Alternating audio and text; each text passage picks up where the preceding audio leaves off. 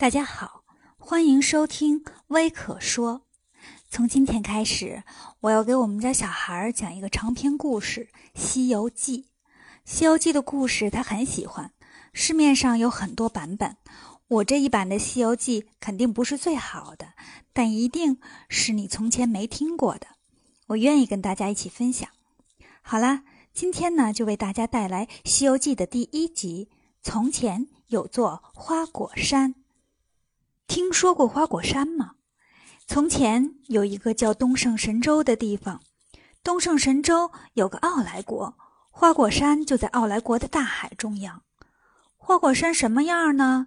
特别漂亮，满山遍野都是鲜花绿草、果树竹林，一年四季都有好吃的水果，好多小动物都生活在那儿。在花果山的山顶上有一块大石头。这块石头可有年头了，有花果山的时候就有它了。有一天呀，发生了一件奇怪的事儿，这石头忽然裂开了，咕噜咕噜，从石头里滚出来一个东西，是什么呢？原来是一只小石猴。石头里能生出小猴子，这可是件新鲜事儿呀！所以呀，天上的玉皇大帝都惊动了。赶紧让千里眼、顺风耳两位神仙去打探一下。千里眼这个神仙眼神好，不近视，能看到很远很远的地方。顺风耳呢，耳朵特别灵，能听到很远很远地方的声音。这哥俩呀，加一块儿就是玉皇大帝的监控系统。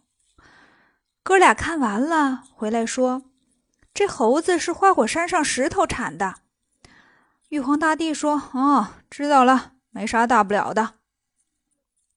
这个小石猴特别可爱，又调皮又爱玩，很快就跟着花果山上的猴子们成了好朋友了。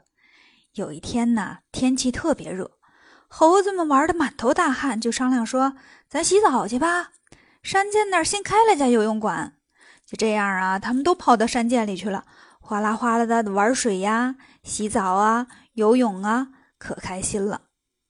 玩了一会儿，他们有点腻了，又商量说：“咱们去前面看看吧，看看这水是从哪儿流过来的。”说完，猴子们就顺着水往上跑。最后，他们跑到了一个大瀑布的前面。那瀑布可大了，水流特别急。看见这瀑布呀，猴子们又想到了一个新游戏。什么游戏呢？激流勇进。怎么玩呢？有的猴子说了。谁能钻到在瀑布后面再出来不受伤，我们就让他当大王。好啊，好啊，猴子们都同意。可是谁去呢？这群猴子都胆小，谁也不敢去。这时候，那个小石猴说话了：“那我去吧。”他纵身一跳，跳过瀑布水，来到了瀑布后面。你知道瀑布后面什么样吗？那儿啊，有一座石桥，连着一个石洞。那石洞里面可好了，不但有石桌、石床，还有石盆、石碗，像个人家似的。洞旁边呢立着块大石头，上面刻了一行字：“花果山福地，水帘洞洞天。”石猴看了可高兴了，赶紧从瀑布里跳了出来，对猴子们说：“告诉你们个好消息，这瀑布后面是个三百平米的大洋房啊，水电气暖，宽带入户。”有厨房，有厕所，还有一百来人的大通铺啊！猴子们一听，高兴坏了，都赶紧跟着石猴跳进了这个水帘洞。石猴说：“你们看这里多好呀！我们住在这儿，再也不怕风吹雨打，不受老天爷的气了。”猴子们高兴的玩啊闹啊。石猴说：“你们先消停点儿，刚才说能到瀑布后面又不受伤出来的，你们就让他当大王，我做到了。”你们得让我做大王啊！猴子们一听都点头，好，好，好！从今天开始，你就是我们的大王了。就这样呀，石猴成了大王。当大王得起个名号呀，叫什么好呢？石头大王不好听啊，干脆叫美猴王得了。反正他觉得自己挺帅的。美猴王就这么诞生了。美猴王带着这群猿猴、猕猴、马猴啊，在花果山水帘洞天天玩。可是有一天呢，美猴王忽然不开心了。大伙儿都不知道是怎么回事儿啊，就问他：“大王，你怎么了？”美猴王说：“没意思，天天这么玩没意思。我呀，想学点知识，长点本事。”大伙儿一听就明白了，美猴王这是想上学了。这时候有一个通背猿猴说话了：“大王啊，咱花果山也没有学校呀，要不然你上外面去看看吧。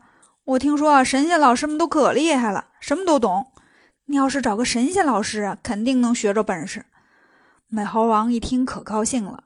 他就到山上啊，摘了好些个水果，有樱桃啊、梅子呀、龙眼呀、荔枝啊、桃子呀、枇杷呀、梨子呀、大枣啊、杏子呀、李子呀、杨梅呀、西瓜呀、柿子呀、石榴啊、椰子呀、葡萄呀、橘子呀、橙子呀，呃，反正花果山上的水果都摘遍了。他把这些水果呀，都放在一个用松树编成的筏子上，漂洋过海。就来到了人类世界。这是美猴王第一次出远门啊，瞧着什么都新鲜。他一看，哎呀，这些人身上都没长毛啊，哪有我好看呢？他觉得人穿的那大袍子挺好玩的，自己呀也弄了一件穿上了。美猴王很聪明啊，别人说话他也跟着学。我的天哪！道路千万条，安全第一条。汤呼。没过多久呢，人话也会说了。可是神仙老师在哪儿呢？美猴王找啊找啊。这一天，他来到了一座大山里。这山可漂亮了。美猴王正在那儿看风景，听见远处有人唱歌：“小时候，妈妈对我讲，大海就是我故乡。”美猴王一听，一拍大腿。哎呀，原来神仙在这儿呢！他赶紧跑过去，看见一个樵夫在那儿砍柴，还在唱呢：“海边出生，海里成长。”美猴王就赶紧过去打招呼：“老神仙你好呀！”“Hello，不住，안녕하세 요。 ”他也不知道神仙说哪国语言呢。樵夫赶紧说：“不敢当，不敢当，我可不是神仙。” 我就是个砍柴的，美猴王说：“不可能！你刚才唱那歌，把我的来龙去脉都唱出来了。我就是那小石猴啊，我就是海边出生的呀。这你都知道，咋能不是神仙呢？”樵夫说：“啊，你说那歌啊，那是我看《神仙好声音》学来的。”美猴王赶紧问：“那你知道神仙在哪儿吗？”樵夫说：“你还别说，这座山上就有神仙。这山呢，叫灵台方寸山。”山里有个斜月三星洞，住着一个神仙，名字叫菩提祖师。美猴王一听乐了，没错了，这肯定就是我要找的神仙老师了，名字里都带着个师字儿。他赶紧呢就奔着这个三星洞来了。